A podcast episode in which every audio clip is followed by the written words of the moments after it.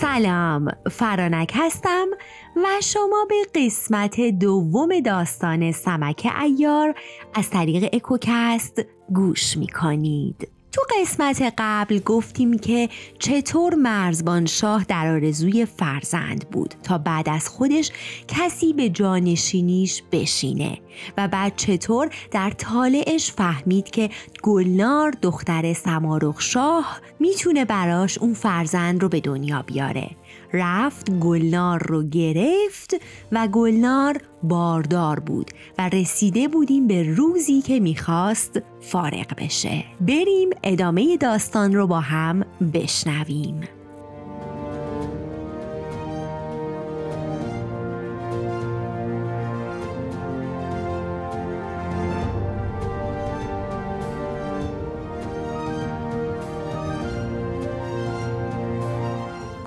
با این وصف فارغ شد. پسری از او به دنیا اومد که به زیبایی صد هزار نگارستان بود.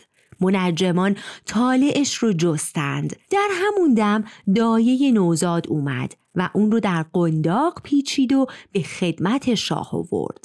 همون موقع که دایه فرزند زیبای شاه رو در کنارش گذاشت آفتاب بر صورت مرزبان شاه تابید. شاه چون چنین دید نام نوزاد رو خورشید شاه گذاشت و بوسه بر صورتش زد و اون رو به دایه باز داد. اون وقت امر کرد تا در گنج ها گشادند و مال بسیار به جهت صدقه نصار کردند و فرمود تا در شهر جار بزنند که خراج یک سال تمام سرزمین های تحت حکومتش به شادی و خرمی بخشیده میشه. شهر رو آزین بستند شاه یک ماه مهمونی و تمام کشور رو تعام کرد. اما برگردیم به حکایت شروان وزیر. وقتی شروان از نزد مرزبان شاه رفت و به عراق رسید با هدایای فراوونی که مرزبان شاه برای سمارق شاه فرستاده بود به خدمت شاه عراق رفت و هرچه گذشته بود رو براش نقل کرد. هدایا و خلعت رو هم بر اون عرضه کرد. سمارق خلعت رو پوشید. از دیدنش خیلی شاد شد. دو ماه گذشت. شروان به اون گفت ای شاه باید فرخ روز رو نزد مرزبان شاه بفرستی. پس سمارخ شاه همین کار رو کرد. خداوند چنین مقرر کرد که وقتی فرخ روز به حلب رسید از تولد خورشید شاه یک هفته گذشته بود. و شهر آزین بسته و همه در مهمونی شاه بودند. اون رو به محض رسیدن به نزد مرزبان شاه بردند. فرخ روز دو ساله بود. گرچه خورشید شاه نوزاد بود اما بین این دو کودک هیچ تفاوتی نبود. جز اون که فرخ روز به سخن اومده بود و خورشید شاه حرف نمی‌زد شاه از دیدن این شباهت خدا رو نیایش کرد فرخ روز نیز به همراه خورشید شاه نزد دایه پرورش یافت نام دایه سمن بود فرخ روز نیز نزد دایه بود و این دو کودک با هم بزرگ می شدند. وقتی خورشید شاه چهار ساله شد نمی‌تونستند اون رو چنان که هست وصف کنند. مرزبان شاه برای پسر ادیبانی گرد آورد تا به تربیتش بپردازند. ادیبان شب و روز در کار اون بودند. خورشید شاه ادراک و حافظه ای داشت که هرچی ادیب می‌گفت در خاطرش میموند و نیازی نبود تا دوباره براش تکرار بشه و استاد از این امر در شگفت میموند. فرخ روز نیز همونها رو میآموخت اما به اندازه خورشید شاه هوش و حافظه نداشت. خورشید شاه در علم و ادب به جایی رسید که از چهار استاد هنر آموخت. خط نوشتن و خوندن یاد گرفت و هر مسئله مشکلی که تو جهان بود رو به راحتی حل می کرد و اون چه برای پادشاهان مفید بود می خوند. روزگار بدین منوال گذشت و خورشید شاه ده ساله شد. در این زمان با هر دانشمندی که سخن می گفت از همه برتر بود. مرزبان شاه امر کرد تا استادانی دانشمند برای آموختن علم میدانداری گرد آوردند. خورشید شاه رو سواری، گویبازی، نیزوری، تیر و کمان، گرز، کمانداری، پشتک و کشتی و شطرنج آموختند. تا در همه این فنون سرآمد شد. وقتی خورشید شاه به چهارده سالگی رسید در زیبایی شهره شد. به طوری که وقتی در شهر و بازار میگشت صدها هزار مرد و زن بر بامها و پنجره های خونشون به تماشا می شستند و اون رو می ستودند تا جایی که مرزبان شاه از چشم بد ترسید و امر کرد تا خورشید شاه نقاب بر چهرش بزنه. وقتی شاهزاده در تمام دانشها استاد شد هوس آموختن سازهای طرب از جمله چنگ، دف، رباب، نای، بربت، عجبرود و از این دست کرد. پس از پدر در این باب اجازه خواست.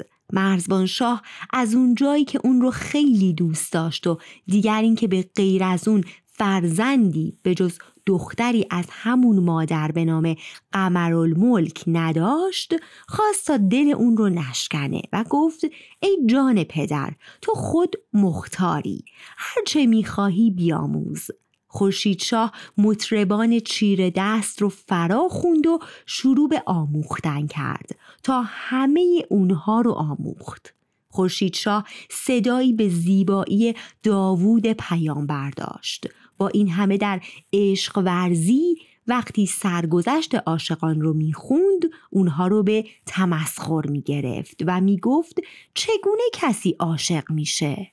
مدتی گذشت و شاهزاده شهره جهان شد و آوازش تمام گیتی رو پر کرد. خورشیدشاه از تمام این کارها شکار رو خیلی بیشتر دوست داشت. هر چند وقت ده روز هفت روز یا سه روز از پدر اجازه می‌خواست و به شکار می‌رفت و تفرج می‌کرد و باز میگشت. از غذای روزگار شاهزاده روزی به خدمت پدر اومد. و شرط ادب به جا آورد و موقع بازگشت تعظیم کرد و گفت ای پدر بزرگوار آیا به این بنده اجازه شکار میدی تا یک هفته رو در کوه و صحرا به تفرج بپردازم؟ پدر اونو در آغوش گرفت و نام یزدان رو بر زبون آورد و گفت جان پدر هر چه تو میدانی. چون پدر بهش اجازه داد به خونه و نزد مادر و خواهر اومد و اسباب شکار رو آماده کرد. مرزبانشاه دو پهلوون یکی به نام الیان و دیگری به نام الیار فرستاد تا در خدمت فرزندش باشند خورشیدشاه با پنج هزار سوار خیمه به صحرا کشیدند. در این زمان خورشیدشاه 17 ساله بود. اونها برای شکار باز، شاهین، چرخ، یوز و سگ و حیوانات شکاری بسیار دیگه ای داشتند. خورشید شاه امر کرد تا همه رو با خود بیارند. شاهزاده همچنین از بازخانه انگشتانه و دستبان خواست. خورشید شاه یک باز داشت که به سفیدی کافور بود و در تمام دنیا نظیرش یافت نمی‌شد. اون باز همیشه به هنگام شکار بر دست شاهزاده می نشست. شاهزاده در حالی که برادرش فرخ روز اون رو همراهی می کرد بازش رو بر دست نشوند و با غلامان و سپاهیان بسیار عزم شکار کرد تا به شکارگاهی رسیدند. روز هر چه شکار یافتند بر زمین انداختند و چون شب شد همه رو به شهر فرستادند. سراسر اون شب رو خورشید شاه با اطرافیان و نزدیکان خودش شراب می‌خورد تا اینکه خورشید طلو کرد. شاهزاده از بازدار باز خواست و با برادرش فرخ روز رو به شکار آوردند. سپاه به سوی کوه رفت تا شکارها رو به سوی مرغزار هدایت کنند و بعد از اون به دشت باز اومدند. خورشید شاه امر کرد تا یوزان و سگان رو به قرش در بیارند. سواران شکار بسیاری رو با تیرهاشون به زمین افکندند. خورشید شاه امر کرد تا همه رو به بارگاه مرزبان شاه ببرند. اون شب نیز تا صبح شراب نوشیدند و بار دیگه به شکار مشغول شدند هرچه می گرفتند یا بر زمین می افکندند به شهر می فرستادند و یک هفته بدین منوال گذشت روزی صبح زود شاهزاده با سپاه قصد تفرج کرد. مرغزاری بسیار خرم سر راهشون پدید اومد. شاهزاده گفت امروز شکار نمی کنیم. در اینجا اتراق می کنیم و شراب می نوشیم که جایی بسیار دلنوازه. سپاه فرود اومدند خیمه و خرگاه زدند و خیمه نیز برای شاهزاده به پا کردند شاهزاده گفت تا شما اتراق می کنید من ساعتی رو در این صحرا می گردم و اگه شکاری باشه بر زمین می افکنم. پهلوونا گفتند هرچه مسلحت شاهزاده است همون کنه. خورشید شاه و فرخ روز از بازدار بازخواستند و بر دست نشاندند. اون وقت امر کرد تا همه به تاخت در بیان و رو به صحرا برهند. شاهزاده مدتی تفرج کرد و خوشحال بود و آنچه از شکار میافت به وسیله یوز و باز می‌گرفت و با تیر اونها رو به زمین میافکند. چون مدتی گذشت رو به سوی لشکر آورد و وقتی از اسب پیاده شد امر کرد تا سفره بگسترانند و وقتی از خوردن غذا فارغ شدند دست به جامهای شراب بردند. شاهزاده همچنان مشغول تماشای مرغزار بود که ناگهان گرد و قباری برخاست. از میان گرد و قبار گور خری بیرون اومد. خورشید شاه وقتی گور خر رو دید رو به فرخ روز کرد و گفت تو اینجا رو نگه دار تا من کوشش کنم و این گور خر رو سید کنم. این رو گفت و برخاست. جلوی خیمه اسبی ایستاده بود. نزد اسب اومد و زین و لگامش رو محکم کرد و بر اسب سوار شد. رو به سوی گور خر اوورد و وقتی به گور خر نزدیک شد دید که گور خری سفید مثل نقره که خط سیاهی از میان گوشش تا پشت سرش کشیده شده و اون هنر رو به وجود آورده. شاهزاده از زیبایی گور خر شگفت زده شد. از اون خوشش اومد. خواست تا پیش بره و اون رو با کمند بگیره که گورخر صدای لگام شاهزاده رو شنید. سرش رو بلند کرد و ترسید و برگشت. وقتی شاهزاده دید که گورخر برگشته تازیانه بر اسب فرود آورد و کمند از پشت زین گشود و اونو حلقه کرد و انداخت. اما گورخر چهار دست و پاش رو بلند کرد و از کمن جست. انگار اون رو تربیت کرده بودند که چگونه از حلقه کمند بگریزه. شاهزاده بسیار در شگفت شد. دست به کمان برد و تیر درون نهاد و تیر انداخت. اما گورخر به چپ دوید و تیر خطا رفت. شاهزاده همچنان اسب میتاخت و تیر مینداخت اما نه اسب به گور خر می رسید و نه تیر کارگر می شد. همچنان این تعقیب و گریز ادامه داشت تا شب شد. گور خر از چشم شاهزاده ناپدید شد. شاهزاده از اسب فرود اومد و با خود گفت حیف که چنین شکاری از دستم گریخت خواست برگرده ولی راه رو پیدا نکرد. با خود گفت حالا باید همینجا بمونم تا روز بشه و اون وقت به لشکر برمیگردم. شاهزاده این رو گفت و از اسب پیاده شد.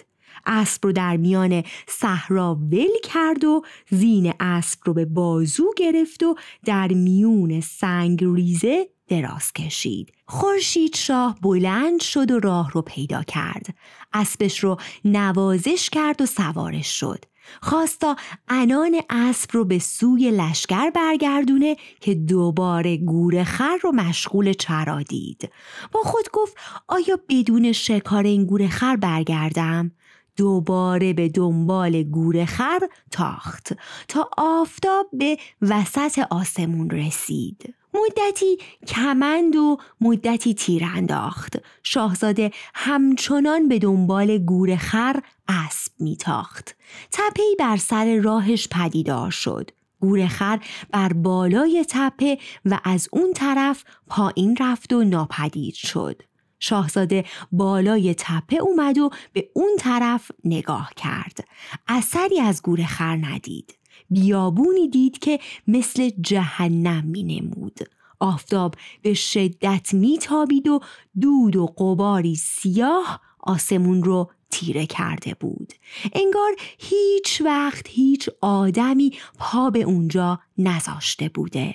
وحشت سراسر اون بیابون رو پر کرده بود طوری که شاهزاده از اون در حراس افتاد. وقتی شاهزاده خوب نگاه کرد حدود نیم فرسنگ اون طرفتر خیمه ای برافراشته دید. شگفت کرد و با خودش گفت چنین خیمه ای تنها اونم در چنین بیابونی چجوری می‌تونه باشه؟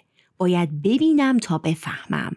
پس سوار بر اسب شد و تاختن گرفت تا به نزدیک خیمه رسید. خیمه بود از اطلس سرخ که 24 تناب ابریشمی به وسیله میخهای طلایی بر زمین فرو برده شده بود.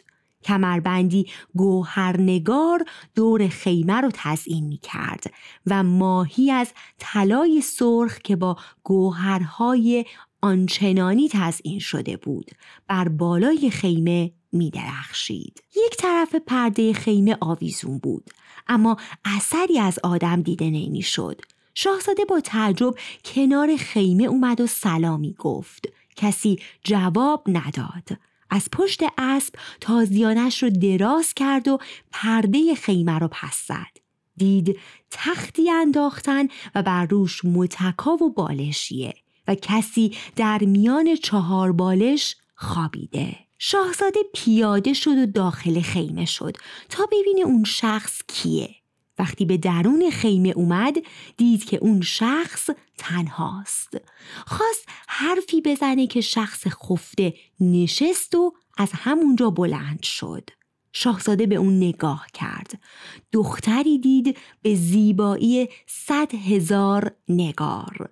با سری گرد و پیشانی پهن زلفی چون کمند ابروانی مانند خم کمان دو چشمش مثل دو نرگس مژه ها مثل تیر آرش بینیش به باریکی دم شمشیر دهانی همچون نیمی از یک سکه زر صورتی چون نقره رخسارش مثل گل چونه ای با چاله ای چاهگون گردنی کوتاه زیرچانه قبقب بر قبقب افتاده سینه همچون شمش نقره سفید ساعدی کوتاه و پنجه های کوچیک. پشت دستش هزار چاله افتاده انگشتان دست رو سیاه کرده و در هر انگشتی یک جفت انگشتر انداخته.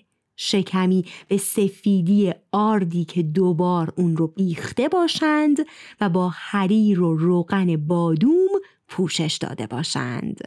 نافی همچون قالیدان دو رانش همچون ران شطور قوی ساقهاش مانند آج فیل پیراهنی از حریر سفید و کفشی سقلاتونی ساده در پا نقابی بر سرف کنده گلوبندی بر گردن که با انبر آغشته باشه به طوری که عطرش تمام جهان رو پر می کرد. چنین دختر زیبایی پیش پاش از خواب نیمست برخاست.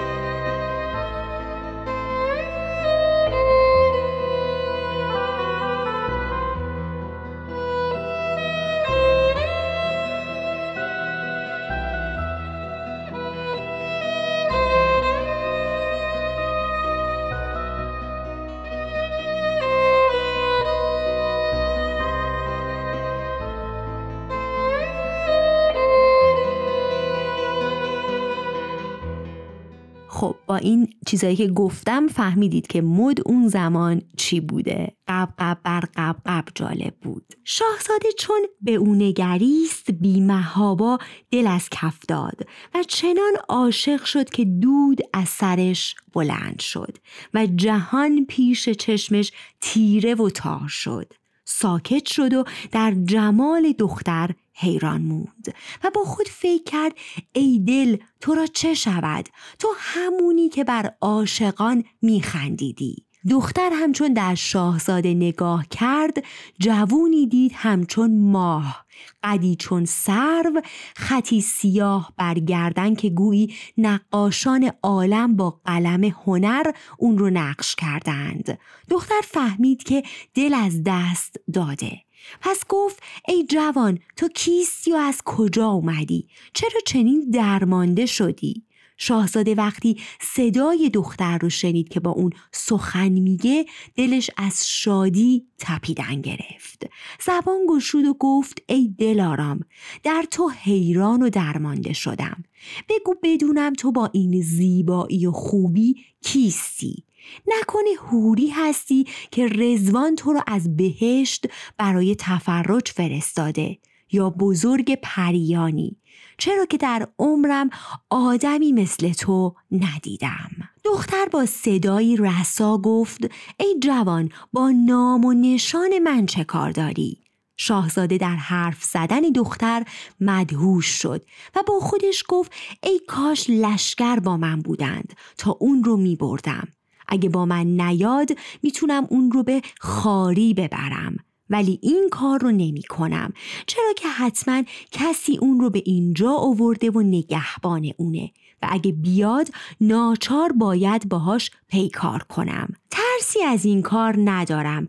اگر هزار مرد هم باشند همه را مغلوب می کنم و از این دست با خود اندیشه می کرد و همونطور که در این اندیشه بود چشمش به گوشه ای افتاد که تنگ طلایی پر از آب رو در اونجا دید و چون اون رو دید میل نوشیدن کرد. چرا که یک شبانه روز بود که آب ننوشیده بود. گفت ای ماه منیر اجازه دارم تا یک جوره از اون آب باز خورم که سخت تشنه ام دختر گفت چرا نباشد؟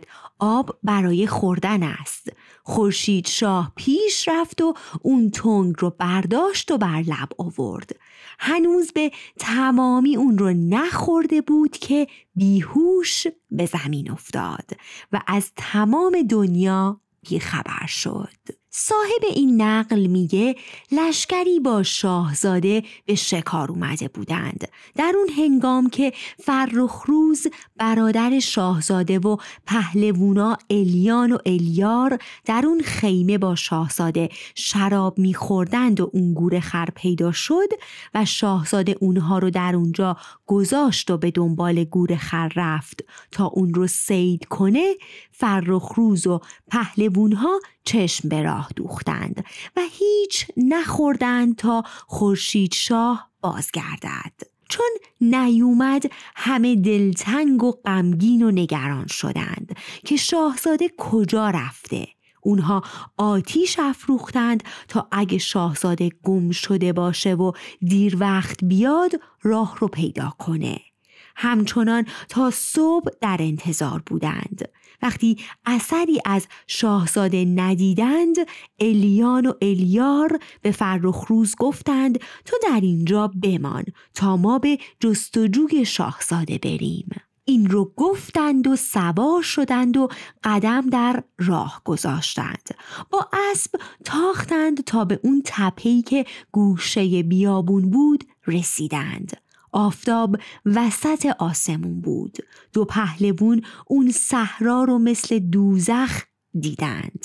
اونها در گوشه ای اسب خورشید شاه رو دیدند که بی سوار میگشت.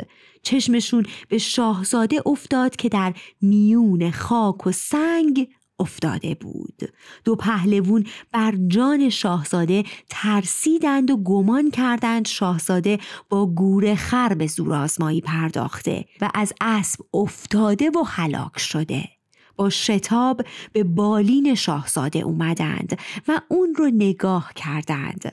چون اون رو زنده یافتند شاد شدند و هر دو پیاده شدند یکی از اونها سر شاهزاده رو در آغوش گرفت و دیگری دستش رو سایبون کرد تا مدتی گذشت شاهزاده بیدار شد چشماشو گشود و دو پهلوون رو دید گفت دلارام من کجاست؟ اون خیمه رو به کجا بردن؟ چرا من اینجا افتادم؟ اینجا کجاست؟ پهلوون ها گفتند ای شاهزاده دلارام کیه؟ چی میگی؟ ما تو رو دیدیم که بیهوش به زمین افتاده بودی. شاهزاده که مدهوش بود نعره برآورد چی میگید اون خیمه اطلسی سرخ که نواری زرد برون بود همین دم من و دلارام داشتیم گفتگو می کردیم این سخن چیه که میگید راست بگید اون رو کجا بردید گفتند ای شاهزاده خیمه و دلارام کجاست؟ اون هم در اینجا. ما تنها تو رو دیدیم و به دیدنت شاد شدیم. شاهزاده شروع کرد به گریستن. گفت ای دلارام کجا رفتی؟ دل از من گرفتی و منو تنها گذاشتی و کام دشمن رو برآوردی. نام و نسب خودت رو به من نگفتی. حالا کجا تو رو جستجو کنم؟ این اندوه رو با کی بگم؟ چه کسی حرف منو باور می‌کنه؟ مردم چی میگن؟ من که تا الان عاشقان رو به تمسخر می‌گرفتم اکنون منو به تمسخر خواهند گرفت. درمان این درد رو از چه کسی بخوام و راز دلم رو با کی بگم؟ پهلوون ها گفتند ای شاهزاده حتما تمام اینها رو تو خواب دیدی. وگرنه هیچ کس باور نمی‌کنه که در بیابانی این چنین دختری با این وصف که تو میگی با خیمه اطلس اگه تنها بود با این شتاب کجا می‌تونست رفته باشه؟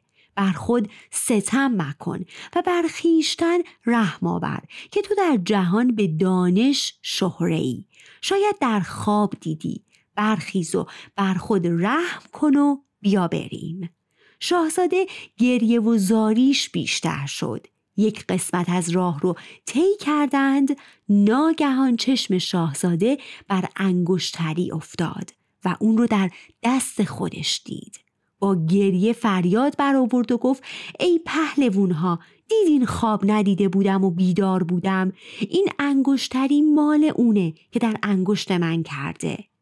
الیان و الیار انگشتری رو نگاه کردند و گفتند اکنون برخیز تا به شهر و نزد پدرت بریم. شاید که در اونجا نشونی از صاحب این انگشتری بیابی.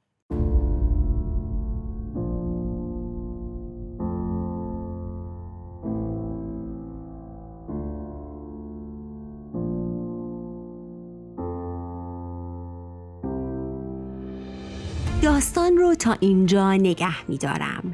اینکه آیا خورشید شاه این بیمار عشق به دلارامش می‌رسه یا نه و چه اتفاقاتی براش میفته رو توی قسمت بعدی میگم. براتون آرزوی بهترین ها رو دارم و به قول فرامرز ابن خداداد راوی سمک ایار بختتون بیدار.